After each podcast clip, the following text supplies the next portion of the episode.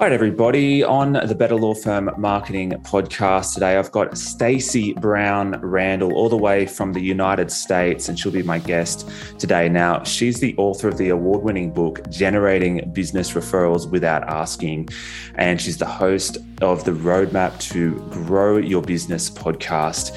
And we'll basically be talking about how law firms can get referrals without asking because who wants to ask for referrals? So if you don't want to feel annoying, you don't want to be a nag, uh, then uh, this is going to be a good one to listen to. You can learn how to get some more referrals um, without asking. So, um, Besides that, I'll just let you know that there will be some links in the description for this episode. So if you want to learn more about Stacey, there'll be some links there.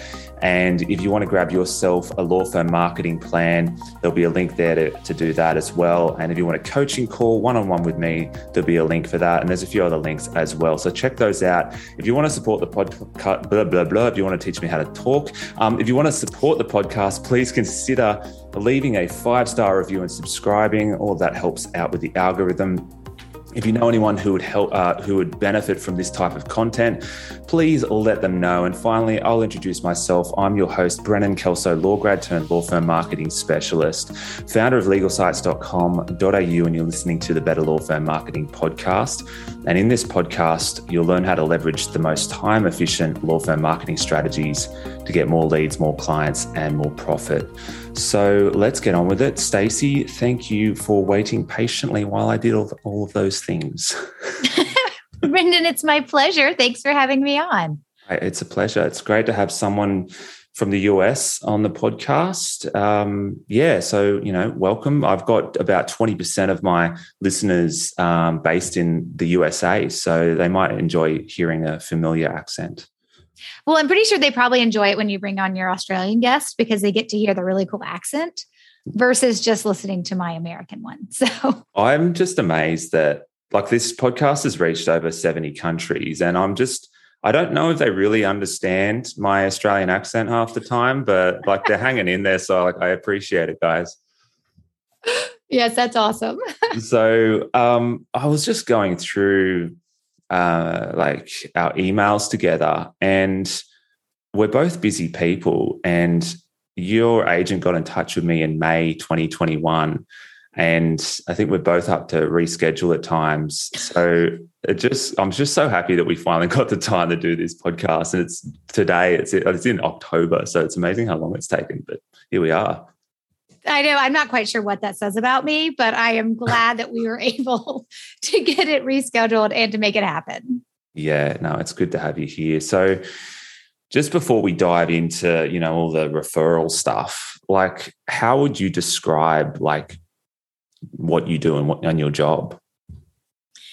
Yeah, you know, it's been an interesting journey for me to kind of find myself at a place where we're going to have this conversation, right, about how you generate referrals without asking for them and, you know, be able to talk about what that looks like and attorneys who are using it and using it successfully, the methodology and the process.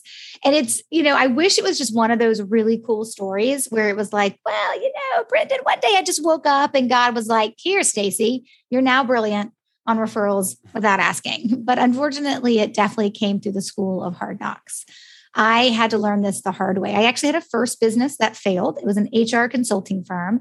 And I worked with some really big name companies, um, not just in the US, but they kind of were um, you know, international, like KPMG, one of the largest accounting firms, and then a US bank named Ally Bank. And so when you think about some of the big name clients that I worked with, you would have been like, why did your HR consulting firm fail for after, just after uh, four years? It didn't quite make it to the five year mark. And when I looked back and had to unpack, right, at first it's like getting over the fact that you're a business failure and you're like having to like uh, deal with the ego blow that comes along with that amongst everything else. But having to get go back to corporate America and really took some time to unpack okay, why did my business fail? And I started paying attention to where my clients came from. And I think that's a tactic or like a strategy that a lot of business owners don't do. They're just, hey, I've got business clients are coming in the door you know i'm making cases happen and they don't always pay attention to where they're coming from. But when i looked back and i was like so where did i get my clients? Like those big name clients and it was all through networking which meant i was working really really hard. I worked entirely too hard for each client that i did land because it was me about it was about how many places can i be in to be in front of the right people to be on the right board to be in the right group to be at the right event And I have three kids. And back then they were really little. Actually, we only had two back then. And as they got older, had that been a strategy that worked and my business had not failed, it would not have been sustainable anyway. Just because as your kids get older, you know, then basically you just become an Uber driver for your children. You just for free. You're like a free Uber driver. So, and now my kids are all in middle school. And so, from that perspective, it was looking at it and it was like, okay, so where did my clients come from? Hustling. They came from networking and hustling and being at the right place at the right time, which is exhausting. So after my stint in corporate America and I, you know, picked myself up, dusted myself off, I was like, okay, let's start another business. I started a business and productivity coaching practice. And I was like, let's get clients in a different way. I hear people talk about referrals. That sounds amazing. How do we make that happen? And the reality of it is is all the advice out there just didn't fit who i was. It was like well you got to ask them and you got to ask them all the time. You got to ask them before they become a client and after they become a client. And at the end of your first meeting you've got to say who do you know who's just like you who should be referring or who should be working with me? And all the tactics the, the compensation the asking the network to know a lot of people or be really overly promotional and gimmicky none of it fit who i was and none of it fit the brand reputation i wanted in the marketplace and so I was like, yeah, that's not going to work for me. Well, if you don't do those tactics, there's nothing else out there for you. It's just like, okay, well, then you don't get referrals. If you won't ask, you don't pay, you won't be gimmicky and promotional, and you won't network so that you're always being seen. And I was like, there's got to be a different way. So when I started my coaching practice, it was let's just throw spaghetti on the wall and see what sticks. And as I typically do when I'm trying to understand something, I typically reverse engineer it and try to unpack, okay, but why are referrals happening? Like, what's the psychology, right? What's the brain science saying about why this referral is happening? And what I unpacked really allowed me to build a strategy that started to work for me. And in my first year as a business, and productivity coach. I got 112 referrals. I've hit triple digit referrals every year since. And a couple of years into my coaching practice, um, my clients were like, thanks for teaching us, you know, better business stuff and productivity stuff, how to tame our inbox. We'd really like to know how you're growing so fast. And I was like, oh, I'm getting referrals. And they're like, so teach us that. And that forced me to realize, oh, there's a process. There's something that I'm doing um, through a process, through steps with language and things that are that's working, and that I'm getting these referrals. And so I taught, started teaching it to folks. And the very first person I taught it to was a, a financial advisor, and the second person I taught it to was an attorney. And they, you know, started following the process, and then we're having, you know, same success as me and then even greater success than I was having. And I was like, okay, this it's not just me and my personality. This is working. And then we just did a whole shift in the business and focus just on that now is teaching folks the strategy. What's the strategy then, uh, or is that a is that a a, a secret? No, because if it's a secret, people will be like, "I don't get it." Yeah. so that's the end of the podcast, everybody. Uh, we're done. yeah, we're done. There's the story. Uh, no, so geez, how how how? What's the strategy? Please let me know. I want to know. It'd probably help me out as well. Yeah, well, you know, we work with a lot of different business owners, different types of industries, and different types of business owners. I prefer working with small business owners and solopreneurs, um, specifically because I am them, right? I mean, that, that those are my people. That's my tribe, and I understand um, their successes and challenges because I have them as well. And I really think that certain industries are more uniquely and better positioned for my strategy than others. And attorneys, being like, I, we've got a lot of CPAs, financial advisors real estate agents, but we've got a large number of attorneys in the program as well and have been um, for since the very beginning, like since that very second attorney that I taught. And so I've seen it work from like the criminal attorney all the way to like the estate and wills attorney, all the way to the personal injury attorney. Like it just kind of runs the gamut. Up. We've got a couple intellectual property attorneys in the program right now. And so the number one thing I always tell folks is, is this is if you think about this the right way, having a strategy in your business to generate referrals is going to be separate from any prospecting tactics that you do and any marketing tactics that you do. So that's kind of like the first thing I always start with is that when you think about a referral plan, I want you to think, hey, I've got this prospecting that I do. I go to these networking events and maybe I send direct mailers out. I don't know, whatever works for you. And then there's marketing activities I do, right? Maybe I do stuff with social media. I probably have a website and probably got some SEO going, right? Like all those are good things.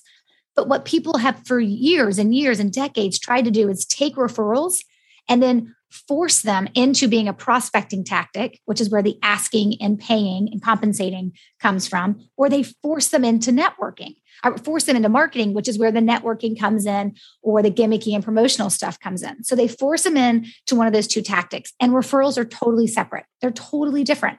And so, first thing is you got to be willing to think about your referrals differently. We're not marketing, we're not prospecting. It's your third leg to the stool. It's like your third part of your sales strategy prospecting, marketing, and referrals. And then understanding how referrals work is that they're not really about you, they're actually about somebody else trying to help somebody else solve a problem. And that's most important for us always to remember is that it takes two things for a referral to happen desire and opportunity. What you need to have a referral plan that does is one that is making sure you're creating the desire to refer to you and no one else, but you don't control opportunity. Picking the right people helps you have better opportunity, but you don't control opportunity. So when we think about this idea that, okay, my referral strategy is separate from anything else I'm doing in the sales world, right? And ultimately it's going to come down to making sure that my referral source, the person who's referring to me, is doing it to help someone else.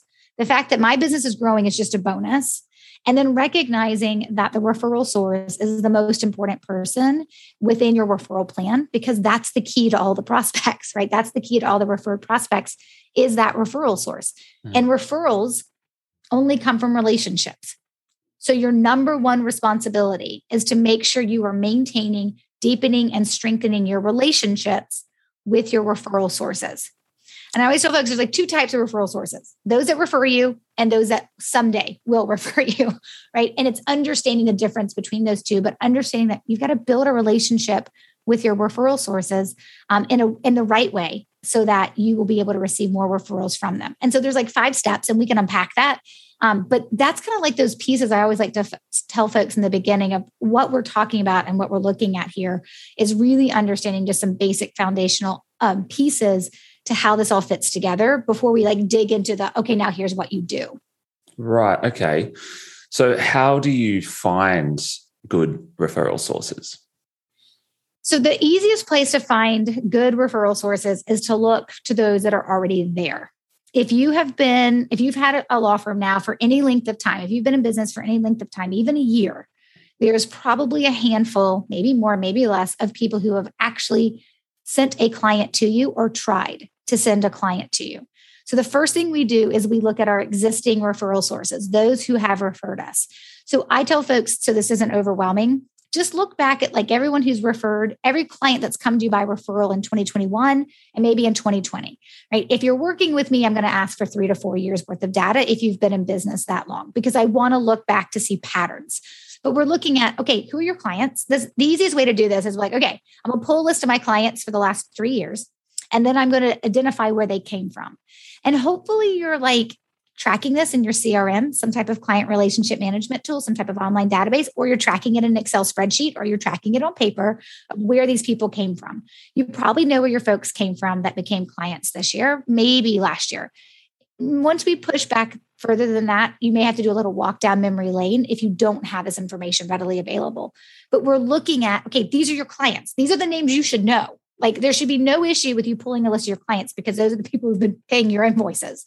And so when we look at our list of clients, then we just need to identify how they learn about us. Did they come through an SEO or Google search? Did they come through a Facebook ad? Did they come because they are actually my neighbor? And so I know them, they're part of my network, right? Or were they referred to me? Or did they call because of an ad they saw? Whatever it is, whatever the different strategies of how people found you, you're looking for those that were referred to you. And then what you're going to do is you're going to kind of just get think about doing this on Excel, and you just kind of delete all the clients and and um, sources that weren't referred. So you're looking at your clients and then you're left with your referral sources names. And that tells us who's already referred you before. That's the easiest place to start is like, hey, you've referred me before. Let me nurture the right relationship and use the right language so that I can generate more referrals from you while taking care of you because I appreciate the fact that you've referred me in the past. Um, that's the easiest place to start. That's always the first place I tell folks to start is build a plan to take care of your existing referral sources. And then another strategy we teach is okay, but maybe you don't have a lot of referral sources, or some of your referral sources could be retiring or moved out of the business, or with COVID, they changed and got out of whatever they were in. And so now they're not in a position to refer you. You also need to know then how to identify the right people to refer you And then we teach a process of how to cultivate or turn those folks into a referral source, meaning getting your first referral from them. That second way definitely takes longer. That's why we start with our existing referral sources and try to get more from them. And then we can turn our attention to developing new referral sources as well. Mm. Most attorneys are going to need both but I have some attorneys that come into the program, and if they've got 30 or 40 folks over the last couple of years that referred them, and then we can cultivate them into referrals, giving them one or two referrals a year, we probably can get more than they need from a case perspective that way. Um, but a lot of the folks I work with end up having to also learn how to turn people into referral sources that have never referred them before. Mm, yeah, right. Okay. A lot to unpack there. One of the things I've been doing recently on websites for my clients is in the contact form um, for a while I've there's been a question that says how did you find us and then mm-hmm. there's a few options and one of them is referral but then recently I've added an extra question that says if you said referral would you mind telling us who and thank you like why not like it, I can't believe it's taken me that long to do it but because I can't rely on I can't assume that my clients are asking every single new inquiry like who referred you so they've got that data now. It's a simple little thing, like just on your website. Uh, it's like I think that maybe we don't want to sort of ask too many questions because we think the person might get sick of us and not fill out the form. But look, I generally I generally don't inc- don't make every single question um, essential. So if someone doesn't right. want to say, or you know, if someone doesn't want to say how they were referred to you, then they don't have to say it. But right. like, yeah, getting the data like about where your referrals are coming from, that probably can take a bit of time. It can, depending on how you've kept up with it, right? I mean, I've had some people that I've worked with, and they're like, I put out a piece of paper and I did a walk down memory lane, and it was painful. I mean, it just is, right? I always tell folks it's like the least sexiest step. It's the least sexiest thing I teach is going through and pulling out your data. I mean, like, like I'm sure people are just thinking about it. I'm like, oh my God, that sounds like work. Okay, first of all, if you have people on your team, give it to somebody else to do. Mm. First of all, if you can outsource it to somebody or you can delegate it to someone on your team, you don't have to be the one that pulls that information, but they do have to have access to it. So they may have to go looking for that information if you're not capturing it. But you would be surprised what you can remember sitting down with a sheet of paper or an Excel spreadsheet in front of you and just looking at names and then remembering back to that case and remembering back to the situation and being able to capture that of course, you know, some of my attorneys only have to work with a handful of folks to really meet their billable hours or to meet right what they're trying to make for their business. And other attorneys need lots more clients. So it also has to do with the volume mm-hmm. right of um, of your law firm as well. But it's such a valuable piece to always be tracking. And i always tell folks is like look this is not the fun step but it is such an empowering step because then all of a sudden you can recognize and see names of people who've been taking care of your business. And more than likely, you've probably been ignoring them. Mm. And now you're aware, right? So your responsibility begins and you can change that and you can take better care of them.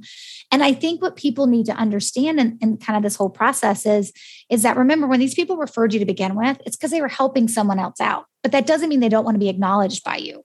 But if you're not tracking it and you can't remember it, right, you can't thank them properly for it. So it's really important to track this information. And the best part about doing this is once you've looked back of who's who your referral sources are and you look back to your clients and all that kind of stuff, you never have to do it again. You just mm-hmm. do it once and then you move forward with the master list of your referral sources. And then the, the goal is to have a plan in place to nurture those relationships and use the right language so that we can get more referrals from them. And then we refine that list at the end of every year. But we never have to do the data dive again mm. if we do it correctly the first time. Yeah, absolutely. Another little thing, I don't know if you're doing this as well. One of the things I, I do is uh, I hop into Google Analytics and you can see where uh, so there's it'll show you sources of your website traffic and one of them is like referral sources. And you can actually see like if another if uh, if another small business website is sending a lot of clients to your website and you're like oh my god. Maybe and then like i've found that some websites have just had um, you know my clients listed as a recommended law firm or they've had me li- listed on their website i'm finding i'm getting a lot of traffic and i'm like i didn't even know that. And that's like a good opportunity to reach out and go hey thanks uh, should we get a coffee we should probably definitely stay better in touch than we are right now. Yeah. Yeah. I think anywhere you can find data to support yeah. the business decisions that you make in your business is so much better than just thinking you have the answer or taking a stab at it. Mm. Or what we say a lot, I don't know if this saying will translate, but like we always say, or the spray and pray method, like just try a thousand things and see what will happen. And then hopefully something will stick. Like it's something that we say here in the States. And it's really exhausting and takes a ton of time and energy to really just try a whole bunch of things. It's so much better to go back and look at the data and the analytics behind it. And you just make better, smarter, typically faster uh, business decisions that way. So yeah, whereas da- pulling data is not fun, I think looking through data is. Um, not everybody feels that way, but I think the the empowering piece is what it tells you about your business that you didn't already know, and that's really cool. Yeah, absolutely. So okay, um, I guess the next obvious question is how do we how do we establish new referral opportunities because that can be a little bit uh, you know um, overwhelming at times. Uh, how do you you know you, you you might think of someone that might be a great opportunity for your business but how do you call them up and go hey can you send us some work? So yeah how does that conversation happen? So I always tell folks if you've been in business for a couple of years and you do go through the step to identify your existing referral sources, pay attention to their commonalities. Um, there's actually four categories of referral sources, and the top two are the two that we pay attention to. And those are clients that refer you and centers of influence that refer you. Centers of influence for attorneys are typically almost always other attorneys. Luckily, in that industry, attorneys refer other attorneys really well. Not always. And they're not going to refer someone if they have someone in their law firm who does what you do. Um, but that identification step is really important. So if you're looking at who's referring you now and you've got a lot of other attorneys referring you, then let's try to create more of that. Right. So that's the first step is to kind of understand, well, where should I start? Because I mean, I guess in in some ways you could think about it well anybody could refer me right i mean if anybody knows anybody who needs a will they could refer me if anybody knows anybody who needs a like here in the states like an llc they could refer me yeah, but that's not how it's going to work. And so it's paying attention to who are the people that have a better chance of referring you. Just as with our existing referral sources, it starts with identifying who they are. It's the same thing with our potential referral sources or what we call our soon to be referral sources. It's identifying the right ones. And so if you have like a roadmap to follow based on who's referring you now, a lot of attorneys right, that are criminal defense attorneys happen to be referring you for whatever it is that you do. Well, okay, are there other criminal defense attorneys that you don't know yet that if you got to know, they could refer to you? So the identification step is so important. But I don't like people to go at it like stab in the dark. Like, I don't know where to start. So I'll just assume these people should be good referral sources. If you have people referring you now, do they have anything in common that you can, you know, that we can use and like repeat or at least apply to identification of potential referral sources? And that identification step makes all the difference because if you identify the people who have a better chance to refer you, the process that I teach to my clients has a better chance of working. But it all comes down to identifying who they are and then cultivating a relationship that's focused on them and not your ultimate end game, which is referrals, but figuring out how you can help them. And then we teach a process of like what that looks like and like how many outreaches may you do in a year and how many times may you get together or whatever. And then what's the language that you're using? That's all what we teach. Once we've identified the right people as you're working towards the place of getting them to refer you for the first time. And then when someone refers you for the first time, then they drop into your other group, your existing referral source, because they're now a current existing referral source, and you have a plan in place to take care of them to continue to nurture more referrals from them. But it starts with identification and then cultivation with both plans, whether it's existing referral sources or potential referral sources. Yeah. But how do you like how do you identify like a good referral opportunity? If you're a criminal lawyer and uh, you would like some more um, work and you're thinking, okay, let's reach out to some family lawyers who don't do criminal law. Like, how do you determine if someone is going to be a good, good source? So here's the thing you really can't. Nobody walks around with a sign attached to their forehead that says, I'm going to make an awesome referral source for you have a conversation with me, right? And as I teach people that I work with, we're going to kiss a lot of frogs before we find the princes and the princesses that we're looking for to ultimately refer us because we don't know. What we do know is this is the type of people that refer me. So let me see if there's others out there in my community or in my area, or if you're like me, it's you're you're internet, international, right? I mean, you're like all over the place in terms of, and we've got students that are in Australia New Zealand that are in my program and that refer me. And so I'll never meet them, but it's looking for what they have in common right, is the best place to start. And there is not an easy button here. There is not the silver bullet answer to, hey, you're looking for people who are six two, you know, and that they wear blue t-shirts. Like well, I'm close to that. So well, that's why I said blue. I didn't know how tall you were. I was like, I'll just guess. Just, yeah, I'll, tall in the video. I don't know if you are. Yeah, yeah. I'll just say I'm six two. Yeah. Okay, close, let's just go with close, it. Right, close enough. Close enough. What's it? What's a couple of inches? Right. Um. So I, I think from that perspective is that this is the piece where people want it to be easy. They want to be like, just tell me who makes the perfect referral sources for me. And I'm like, this comes down. Remember, when somebody refers you, it's because they know, like, and trust you. So you can know a whole bunch of people that could refer you, but they don't like you. Or maybe they haven't gotten to the place where they trust you yet.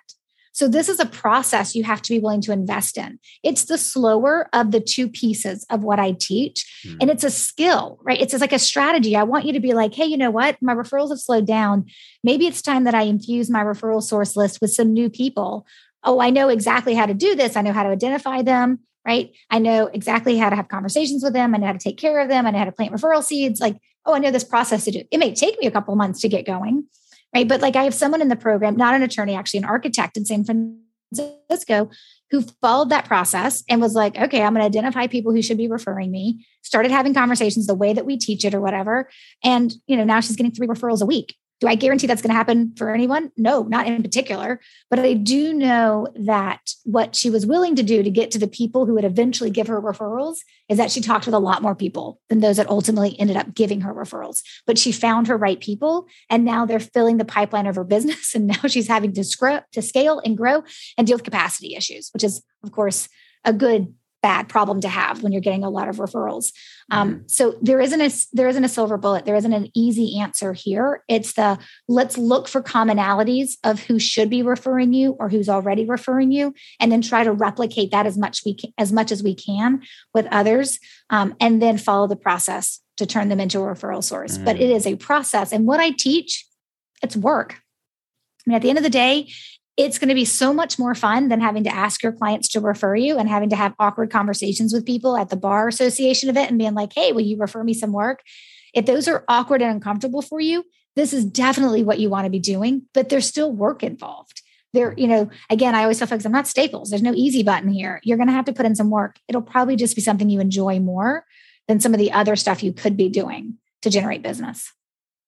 Yeah, exactly. Surely surely for lawyers um, or attorneys, as they're called in America, there would be maybe more opportunity in approaching the more specialized law firms because they're like, like if I was a lawyer, I would be thinking, okay, I'm not going to approach the general practice law firm that tries and tries to do everything. So the law firm that tries to do crim, family, wills and estates, personal injury, uh, commercial, and anything else they can think of. Like maybe those would be like you never know until you reach out. But maybe it would be a better idea to first target the law firms that are more specialized because they're less likely to do try and do everything because they're they're specializing, right?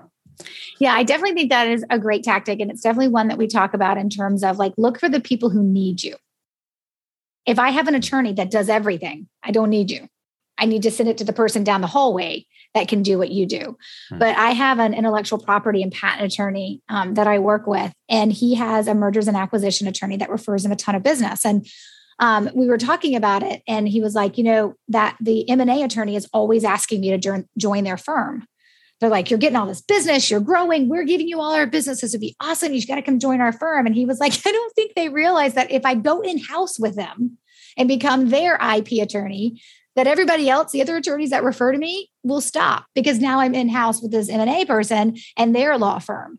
And so it is looking for the people who need you. It is looking for, you know, if you are in a certain type of law, it's like looking for those that would then having conversations with people, your area of expertise would probably come up as a need. So in mergers and acquisitions, intellectual property and patents typically come up. So that's a natural connection from that perspective. Um, I have an um, personal injuries attorney in the program who gets a lot of referrals from defense attorneys, right? Or people who just don't do her type of um, personal injury work or type of PI work. So it just kind of depends, right, on what we're what you the type of business that you, the type of law that you practice, and then who should be able to come across people to refer you. But it may take a little bit of time for you to figure it out. And you may, even the people that you think are perfect to refer you, well, maybe they have somebody else that's just like you they've been referring to. So it takes some time to kind of build this up. But when it starts serving you, right, when it starts sending in the referrals because you've taken the time to do it, it's completely and totally worth the work. Okay. So once you've identified um, some potential opportunities, do you just um, slide into their DMs and propose a, a, a, coffee catch up on Zoom, or like how does this uh, how, how does this work? Yeah. So, you know, one of the things that we always tell our clients is it's going to come down to you having a conversation with them. Format's not really like it doesn't matter as much. I think it used to. It doesn't matter as much now whether it's virtual or whether it's in person. And if your referral sources or people who could refer you are not local, you'll very quickly figure out that you're going to be doing this on Zoom anyways, whether you're in lockdown mode or not, right? This is going to be happening. And so if you can do it in person or in the future, you know, that's great. It all comes down to the conversation you're going to have with the person and how you're going to try to take care of them and like listen for ways to take care of them. And there HR kind of like proprietary process of exactly what that looks like and exactly the language to use.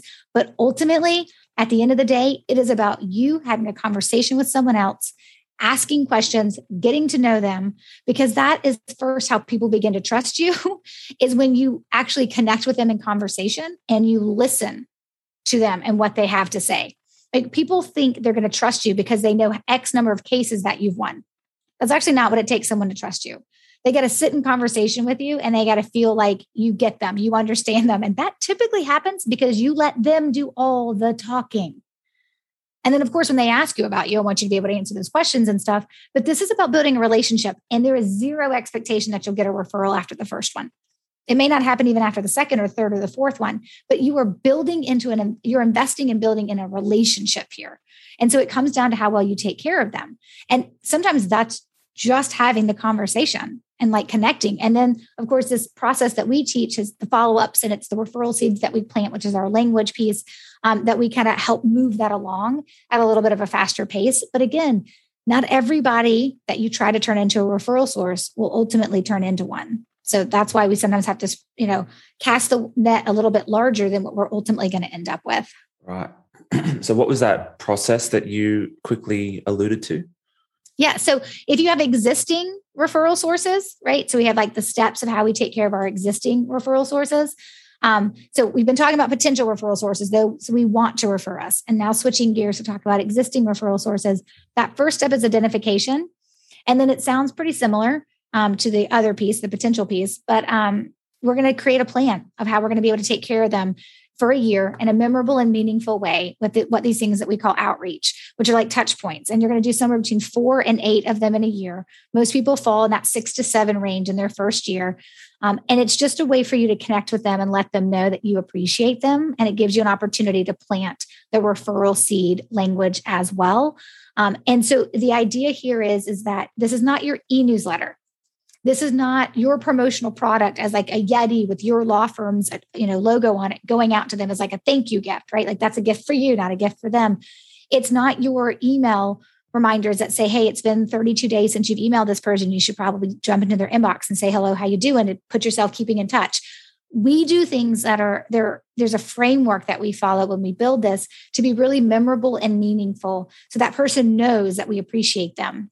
And at the end of the day, that's where this all comes from you actually have to want to take care of your referral sources for my process to work.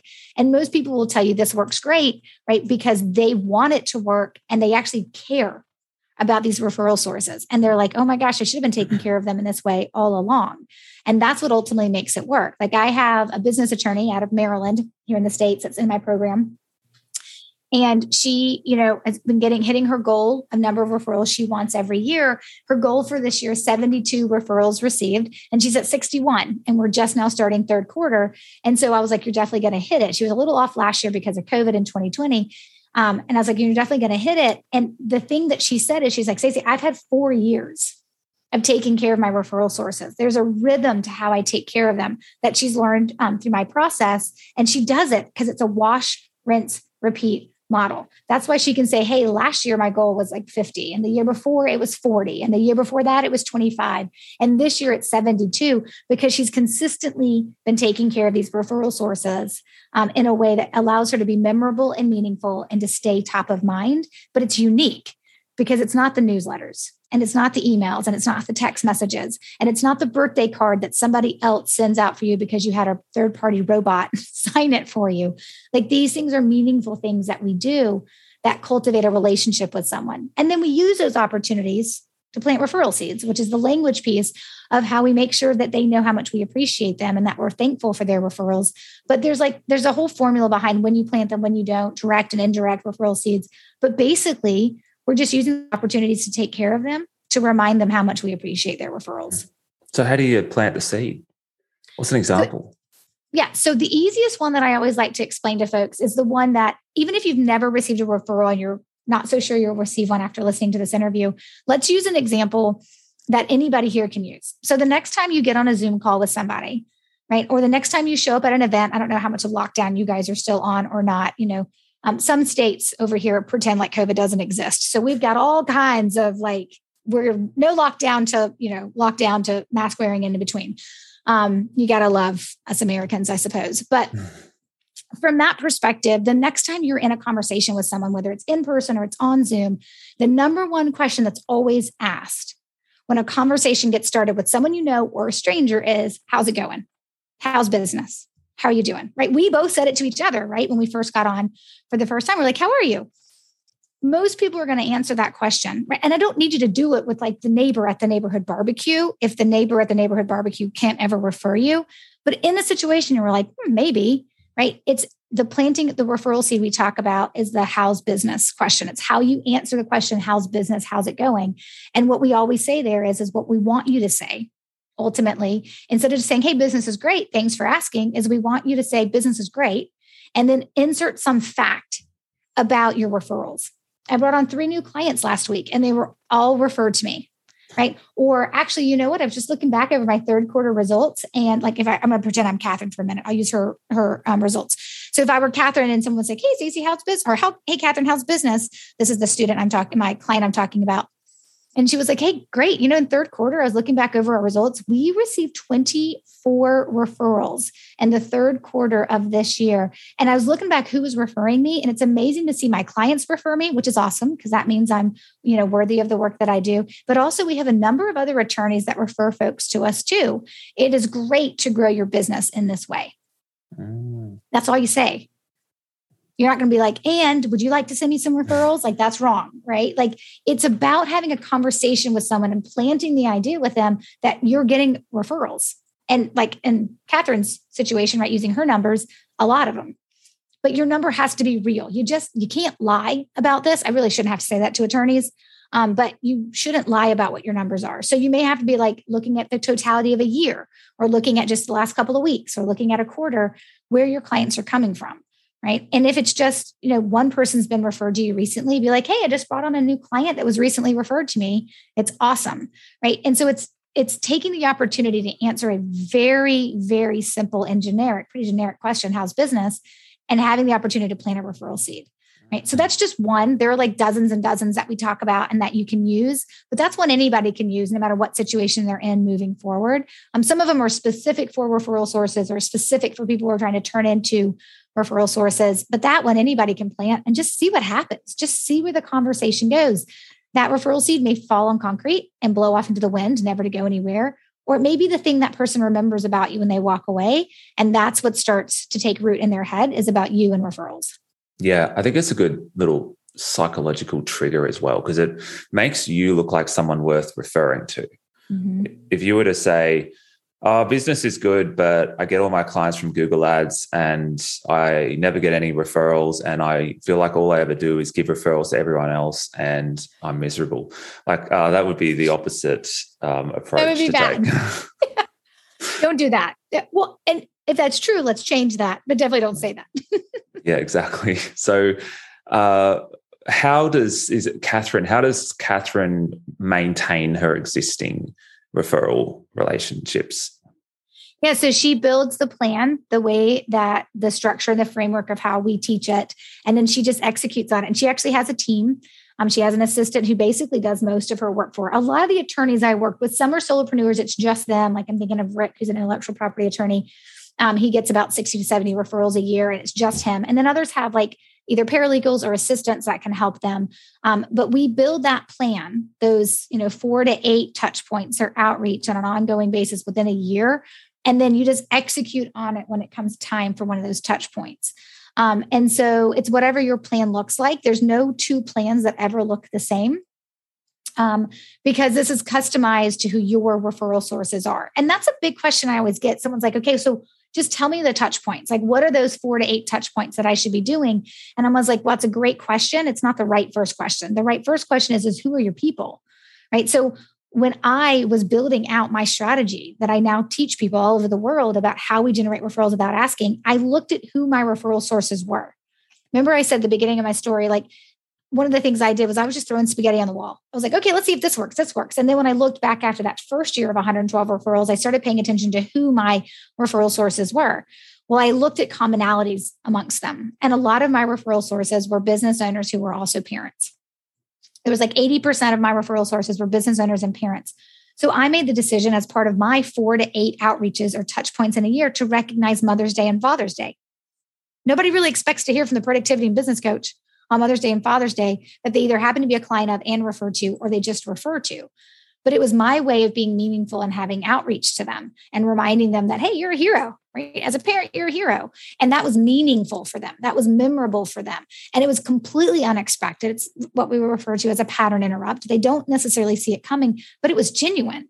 Like I wanted to recognize Mother's Day and Father's Day for those people because they made it easy for me to grow my business. Like, of course, I would want to do something to take care of them. And it's the same thing Catherine's been doing, but she just, we do it every year. So I have another attorney in the program, Amanda, when she built her 2021 plan. So her 2021 plan, she built it in December of 2020. When she built her plan for this year, she was she built her seventh plan. Her plans look very similar, right? Every year her plans look very similar. Um, she does the same thing over and over again. She just changes up a little bit of what she does, but it all comes down to who are your people and how do you connect with them and what relationship do you have with them? You may have 30 people on your list. You can still find commonalities and things that matter to do this one touch point to all 30 of them. It's not 30 individual touch points times six times a year. It's six to eight sometimes four to eight but most people need that six to seven for those people and you're going to do it for that touch point for all of them and that you're going to do it throughout the year kind of with a mm-hmm. cadence and a rhythm it just comes down to really at the end of the day being a good human and taking care of people in a way you don't normally think of um, because we're just so business focused all the time and this is relationship person focused. Mm. so when you were reaching out to people who are parents and uh, uh, on mother's day or father's day like how are you doing that? Like was is this when you talk about touch points are these phone calls are these text messages are these emails? Like what are they Okay, so you just listed three of the easiest things that you can do. So it's none of those. Okay, cool. This is why not I, to say you. Right. It's, not, it's not to say that you can't do those things. It's that we're trying to be memorable and meaningful. Sometimes a one-on-one conversation, grabbing a cup of coffee, even if it's virtually, and just catching up to seeing how things are going, can be really, really impactful to your relationship with sometimes. Sometimes it's a gift Sometimes it's an event, right? There are different things that you can do. It just based on what you want to do and what's going to ultimately work for your people. For Mother's Day and Father's Day, I decided, well, I'll talk about Mother's Day specifically. I decided to send a gift and I sent a Wonder Woman water bottle to each of my top referral sources that were moms and also like they're my referral source. So more than likely they're a business owner and they're also a mother. I sent them a Wonder Woman water bottle. And for the guys, we did something different for Father's Day. And there was my logo wasn't on the one on the water bottle. My name wasn't on it. You know, my website address wasn't on it. Nothing was on that water bottle. So when they removed the card, it was just the standalone water bottle that was of Wonder Woman. But the card said something to the effect of "Never forget you are a hero." Right? Happy Mother's Day, Stacey. Um, and it was just really simple to impact them. And as you can imagine, when they removed my card, they never forgot who gave them that Wonder Woman water bottle. Two years later, I'm still having people say, oh my gosh, my Wonder Woman water bottle, you know, my daughter took it and it finally broke. I need to get a new one. Mm. Right. Like, because they remembered that it came from me because it was memorable and meaningful.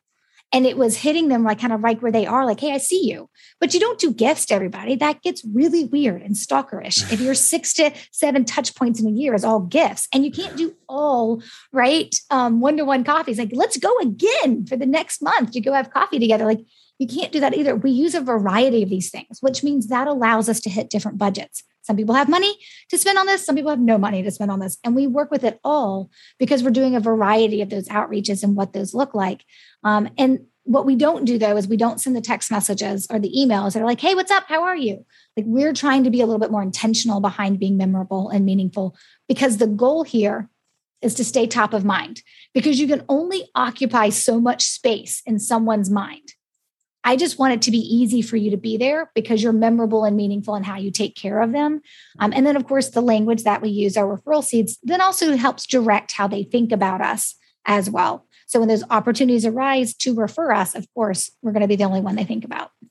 Yeah. And I, think that maybe some people listening to this might think, oh, it's too obvious. Like people are going to know that I'm trying to get something from them. But well, like, I think that they do know that, you know, you've got um, something to gain from the Wonder Woman bottle thing, but it's such a nice change to get something sweet from someone because like yeah they know like this is there is a business relationship here but you're going the extra mile and showing that you actually give a shit.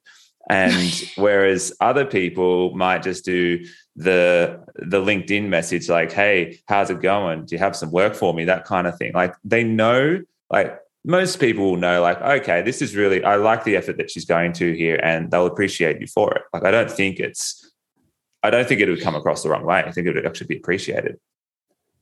Yeah you sorry stacey there's a bit of already a lag. referred me and a lot of my refer they refer me with what i'm doing to take care of them right? Like we always connect the what you're getting right? We always connect the the touch point you're receiving to the language piece so that it ultimately makes sense in terms of a yeah they know this water bottle went out and thank you for helping me with my business, right? Like we don't shy away from that. And that's what keeps it genuine and that's what keeps it authentic. Exactly. Sorry, I don't know if you heard me interrupting you there for a second. There was like five seconds or so where there was like a little bit of a lag. So that's what happened. But I think we're all we're all good now. So oh, we're good now. Okay. Do you need yeah. me to repeat any of that?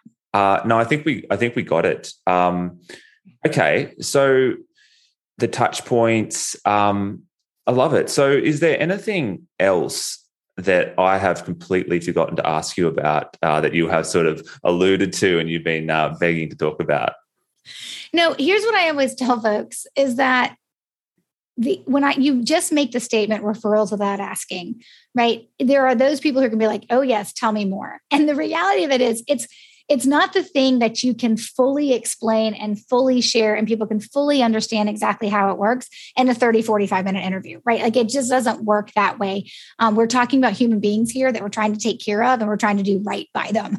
And so like there's a lot more to it. So i always tell folks before you get caught up like in the what should i do and what is what am i saying and what do i think i need to be saying and how do i identify you know like who i want to refer me? Before you get caught up in any of that just go through the process of identifying who refers you now, your potential referral sources. We talk about it in chapter eight in my book, Generating Business Referrals Without Asking. Just go through the process of identifying who are your current, existing, your now referral sources over the last couple of years. Trust me, when you see that list of names in black and white, you're going to be like, oh, I can do this. I can take care of these, these people in a memorable and meaningful way. I may need to, you know, learn a little bit more and read more of my book or listen to my podcast or maybe join my program to really understand everything you want to do. But at the at the very basic level, once you see who these people are written down in black and white, like, oh, these are the people who refer me business, it is just about making sure you're taking better care of them ultimately. And most people assume they know who refers them. And then when they have to pull the data, they're typically surprised by what they find. So if this has intrigued you at all, that's the first step. Don't try to understand everything we've talked about and unpack everything and figure out exactly what this process looks like. Just start by identifying your existing referral sources and then ask yourself, could you take better care of them? My guess is the answer is yes. And then that's a place to start from. Okay, perfect. Well, I've got a few stories I want to tell you, but I'll tell you uh, once recording has ceased. Uh, I've got some examples of some um, people who, uh, uh, yeah, who do not do this process very well and have tried to do it. Um, who've tried oh, to I can't wait to hear. People who've tried to wait. get stuff out of me. Yeah. So um, now all your listeners are thinking, wait, why isn't he going to tell us those hey, stories? Look, if they want to get in touch with me privately, I might tell them. But on the podcast, you never know who's listening. So um, I'm going to wrap it up. Uh, Stacey, thank you uh, so much for all of your knowledge. I've really had a lot of fun um, talking with my first American. So thanks, thanks for that. And I'll, I'll have uh, some links. So if people want to learn more about um, how they can get referrals without asking, then they can do that. They can go and uh, stalk you online. Now, perfect. Um, and to everyone listening right now, uh, yeah, go and check out the episode notes for all of those links. And so there's a law firm marketing plan that you can download for free at legalsites.com.au. Uh, I'll wrap this up. So, uh, yeah, I'm Brendan Kelso, and you've been listening to A Better Law Firm Marketing. Okay, bye for now.